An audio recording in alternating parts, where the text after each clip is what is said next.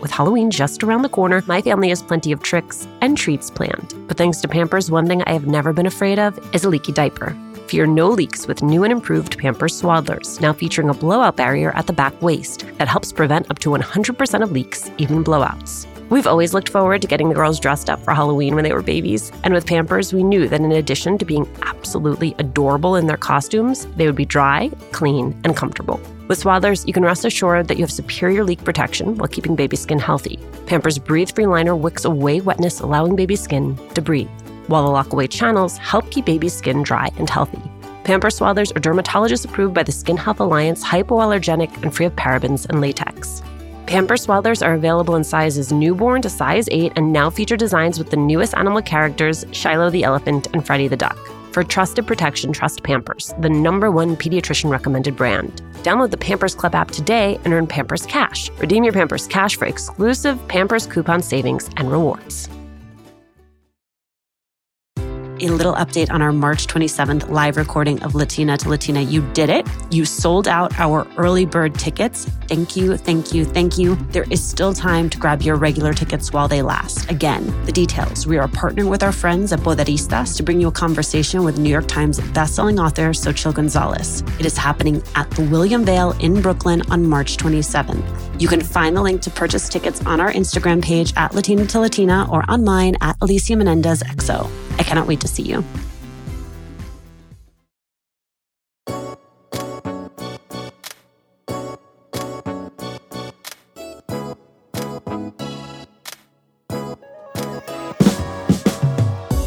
When Valarie De La Garza was approached about becoming the C E O of Fenton Communications, the job wasn't even on her radar. It should have been. Valarie's experience on campaigns around everything from the census to voting, combined with her years working with major consumer brands and her lived experience as a working-class kid growing up in Southeast L A, made her the ideal candidate to run the largest public interest communications firm in the country.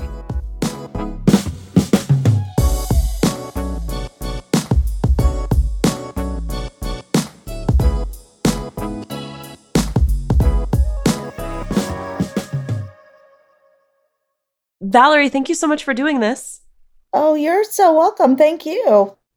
I've heard you talk about how growing up in Southgate, a working class Latino community in L A, just that early experience really shaped your commitment to social impact. What was it about that experience growing up in Southgate that had you thinking as a young person about social injustice? I don't think I really understood truly what my situation was, my standing, my socioeconomic impact in my life until I went to college, being the first one to go to college, which many of us are. And then you realize, oh, wow, how behind I was from an educational standpoint and how unfair that was, that the zip code was a huge determinant, a social determinant on my life. And honestly, it made me sad. It made me angry. It made me appreciate that, wow, I'm here now. For me, that was really the crystallization of wanting to really figure out a way to be involved in social good and social impact. In the nineties, when you're doing Latino P R, it is still a pretty niche industry. It's at least treated as a niche industry. Do you have a story or a memory from that time that if it happened today, would be absolutely ridiculous? I do. Um, I have a couple. I would be called Maria by clients, by other peers that were in what we would consider mainstream community relations and public relations. Now, I will say, you, tell you Maria, of course, is what was my grandmother's name. And there are many Marias in our Latina and Latino community. Yeah, just the problem is you weren't one of them. Right. And this didn't happen just once. This happened to me multiple times. I believe this line is from your bios, which is, it's something along the lines of, today, Latino communications is the expectation, not the exception. And I wonder if you really believe that's so. And if it is so, why so many people are still so terrible at it.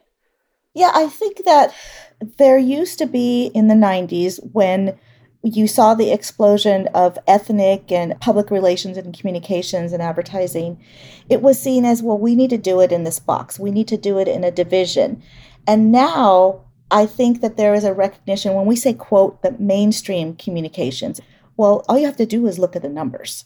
And numbers translate to sales. Let's just be honest.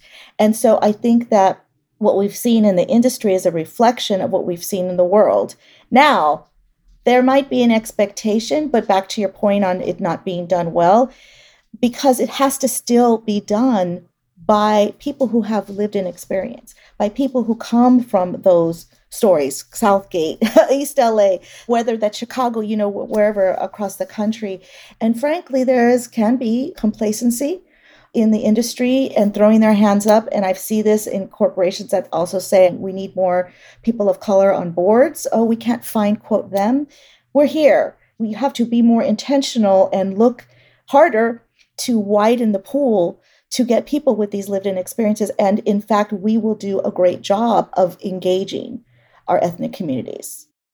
The bulk of your experience is in nonprofit and social impact work, but you've also done brand side work and consumer side work. And I wonder what the lessons were you took from brand and consumer work that you've then been able to take and apply to your work doing social impact. When you work on the brand side, you actually have more resources. And you see how things are done when there are dollars that are set aside for focus group, qualitative and quantitative group testing. There is so much on the line when you're working with a company that has to move the needle on sales. I worked on clients like Nestle, I worked on Kellogg's, and they were so sophisticated in using those tools and bringing that discipline into the nonprofit area where certainly those dollars are not available, which is a shame, which is wrong. They still have to move the needle, but that needle is about many times saving lives. That needle is about housing. That's about feeding people, but they do not have those resources. But certainly we can have an intentionality and we can learn how do we apply that same discipline and rigor, even if we don't have those resources, or will help slow down a nonprofit and say, listen, I know you want to jump in and do X strategy right away, but let's do some research. We're going to spend a little bit more money at the outset, but it's going to be worth our while to be more on target and help us with research that's going to actually yield us results in the end. When my babies were going through their exploration stage, I had so much to worry about. Falling over, bumping heads, what did she just put in her mouth? The list was endless. But when they were in Pampers Swaddlers, I knew I never had to worry about a leaky diaper. Swaddlers are great for both baby and mommy. They keep your baby's skin healthy and dry with Pampers Breathe Free Liner, which wicks away wetness, allowing your baby's skin to breathe.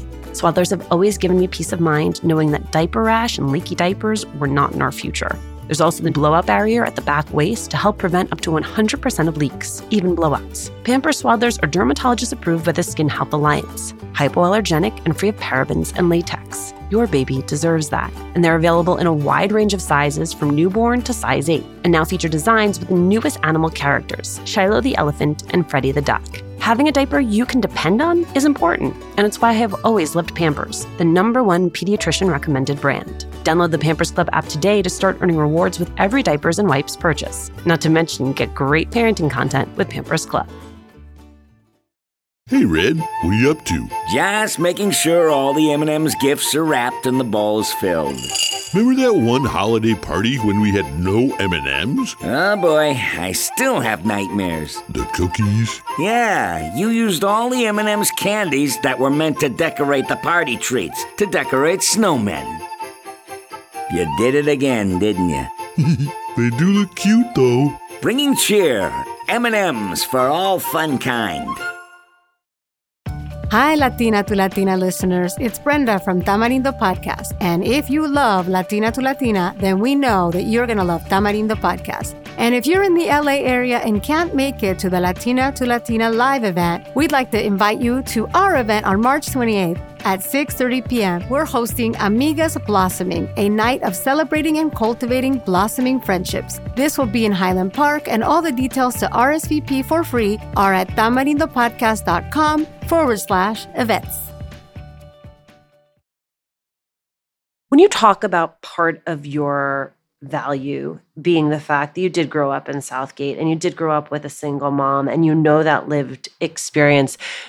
Does a time come to mind when someone was pitching an idea to you where like, this is how we're going to reach the Latinos, or this is how we're going to reach working class people, where it sort of like required you to summon little Valarie of Southgate to be like, mm-mm, that's not going to work? Oh, many times, but not just now, throughout my thirty years.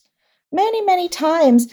And I'll tell you, they typically comes from good intention, good intention of saying, oh, we want to reach this market or community, but the wrong way of going about it from a perspective of dollars and cents and not about true engagement. And there's also, I think more than anything, and this is something we're still battling, we're not all the same. I happen to be an eleventh generation Latina. My family goes back eleven generations in Texas. So people will say, oh, what part of Mexico are you from? And I say, Texas. You know, it's amazing to me, but we're not all the same. And I think there tends to be, back to the little Valarie, when I would get mad, it's when it's like, oh, we're all the same. We're, quote, Hispanic. And when that diversity is not recognized, that's when you get, I put my eyebrow up and say, this is not legitimate, it's not authentic, and it will not work, and I will not be a part of it. Does any specific pitch come to mind? I think I would get in trouble. You don't have to tell me who it was. just, just like. Oh, well, I will tell you, I worked on a campaign where it was a Latin food brand. They, they produced chili and other things, and they had a long heritage. And the number one consumers were Latinas. And I found the ideas of the company so stereotypical and off the mark. And back to when we talked about doing research and so forth, I was like, who did you lean in? Because this is a different market for you. This is going to come off badly. You know, man with a big mustache comes out and a white suit, the big hat, and it's just awful. And so you have some clients who are willing to listen and some clients who are not. At that time, there was a middle ground that was reached, but it's hard when you're the only one. See, this is, again, why it's important to have people at the table, because then you're the one. Oh, it's just you. And then you're not so valid, right? But when you're like, well, actually, no, like, let me explain to you why that it can be potentially offensive. You're walking into a situation where it either offends or it falls flat, and then you don't want to invest in the market anymore. But if you actually engage authentically, then guess what? You will in connect with the consumer, then you will make more money. That's what you want to do. You will sell more.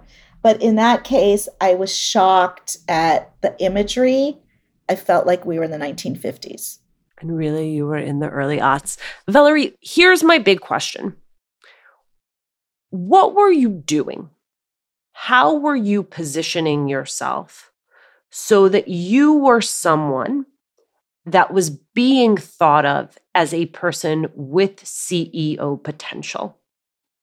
Because you can say it's the work, but like, we're Latinas, we do the work, right? Like, that part we've got. Beyond that, what were the strategic relationships? What was the personal branding? What was the positioning that allowed you to step in when that opportunity presented itself? I think for me in this moment, it was not a job that I actually had on the table for myself. And that's very telling, by the way, because we don't see ourselves in that position. We don't see, you know, it's less than seven percent in my industry. It's seven percent for people of color. So it's like, I think it's four percent for women, people of color. And who knows what it is for Latinas. You know, when I look back to sort of what brought me to that moment, I think that was the diversity of the experiences that I just mentioned. I think that it was an authenticity to the work that I just I've been talking about. For us at Fenton, we really need to mirror the experiences of the communities that our clients serve. And so I can talk about that in a way that not everyone can talk about that. That little girl that you talked about growing up in Southgate and that family is the same person that many of our clients are trying to impact today. And so I think that that was extremely attractive. And I think that, you know, it's not just doing the work, it's doing good work, and it's being empathetic and kind. To me, those are things, especially as women, we've been told all our lives are soft, are told all our lives we need to be strong and hard. And there's nothing, you can still be a badass. Being a badass is about saying, what is your experience? How can I make that better? How can I relate to you? And I think that for me, I see no other way. And I think that that's a departure in what we're seeing in companies from male to female. It just so happens that I also bring the experience of growing up low income, of growing up with a single mom, and seeing that not as a deficit, but seeing it as an asset and something that is a new insight that perhaps others may not be able to really understand. Hi, Latina to Latina listeners. It's Brenda from Tamarindo Podcast. And if you love Latina to Latina, then we know that you're going to love Tamarindo Podcast. And if you're in the L A area and can't make it to the Latina to Latina live event, we'd like to invite you to our event on March twenty-eighth at six thirty p.m. We're hosting Amigas Blossoming, a night of celebrating and cultivating blossoming friendships. This will be in Highland Park, and all the details to R S V P for free are at tamarindopodcast.com forward slash events. You layer on to that lived experience, the work experience, and you have what I would describe as a real web of skills, right? So strategy, writing, team building, marketing, media relations, community outreach, public affairs. I would argue the highest value players are people like you who have an intricate set of skills. I think one of the challenges then is how you communicate and sell those skills in an interview, right? How you make it clear how those skills work together to create a cohesive vision of what a leader is. Oh, I couldn't agree with you more. I think that the value that you can bring to the table is a Swiss Army knife versus just saying, okay, I can do just one thing, shows agility.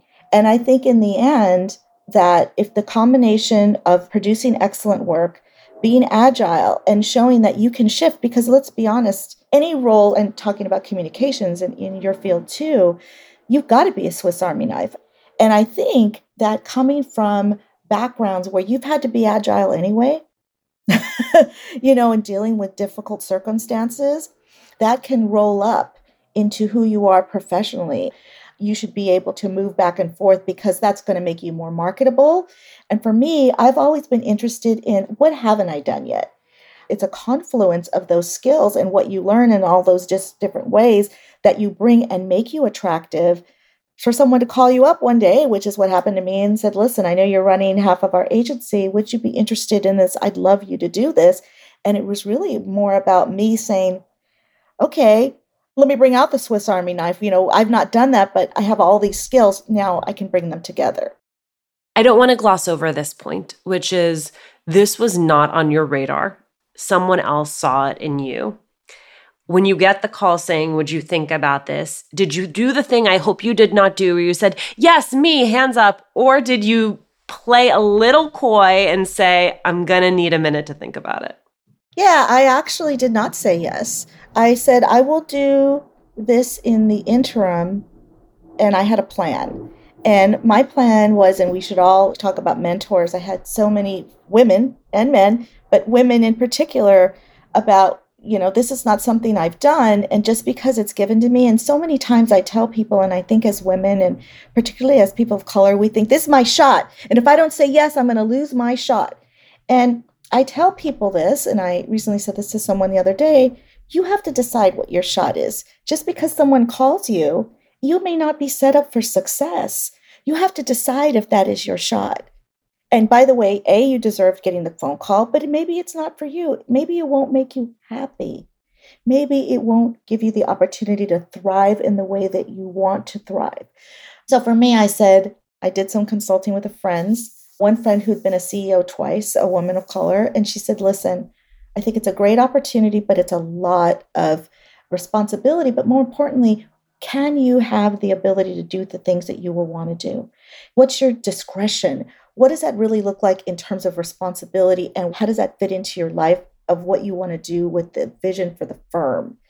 And so she said, do one hundred days. if you can sort of try it before you buy it on both ends, if you have that opportunity, do take that, because then you can see what it really is like, your owner and you, and you will be in a situation where you'll say, this is good, or I need to make these adjustments, or peace out. And our owner, James Marcus, agreed to it, and it was the best decision I ever made. And I couldn't be more honored and humbled to be in the role now two years later. Valarie, what did I miss? The only thing I want to say is that I tend to see, and many of my staff members, especially women of color, we suffer from imposter syndrome. And I just want to say to ignore if you can, or talk back to that voice when it tells you you cannot. There's a difference between saying, you know what, this is what I want to do. It's not that I cannot do it. I make those choices. And to not let that creep into your psyche and take over, because we need to be honest with ourselves and know that you have people around you who want you to succeed. Valarie, thank you so much for doing this. Oh, thank you. I really appreciate it.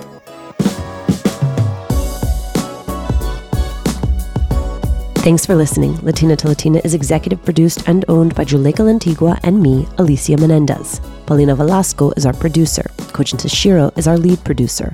Trent Lightburn mixed this episode. We love hearing from you. Email us at hola at latinatolatina.com.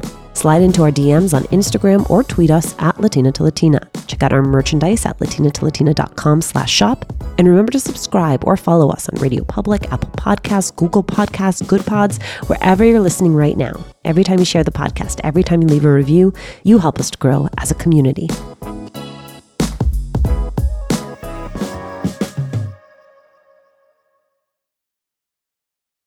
A little update on our March twenty-seventh live recording of Latina to Latina. You did it. You sold out our early bird tickets. Thank you, thank you, thank you. There is still time to grab your regular tickets while they last. Again, the details. We are partnering with our friends at Poderistas to bring you a conversation with New York Times bestselling author Xochitl Gonzalez. It is happening at the William Vale in Brooklyn on March twenty-seventh. You can find the link to purchase tickets on our Instagram page at Latina to Latina or on mine at Alicia Menendez X O. I cannot wait to see you.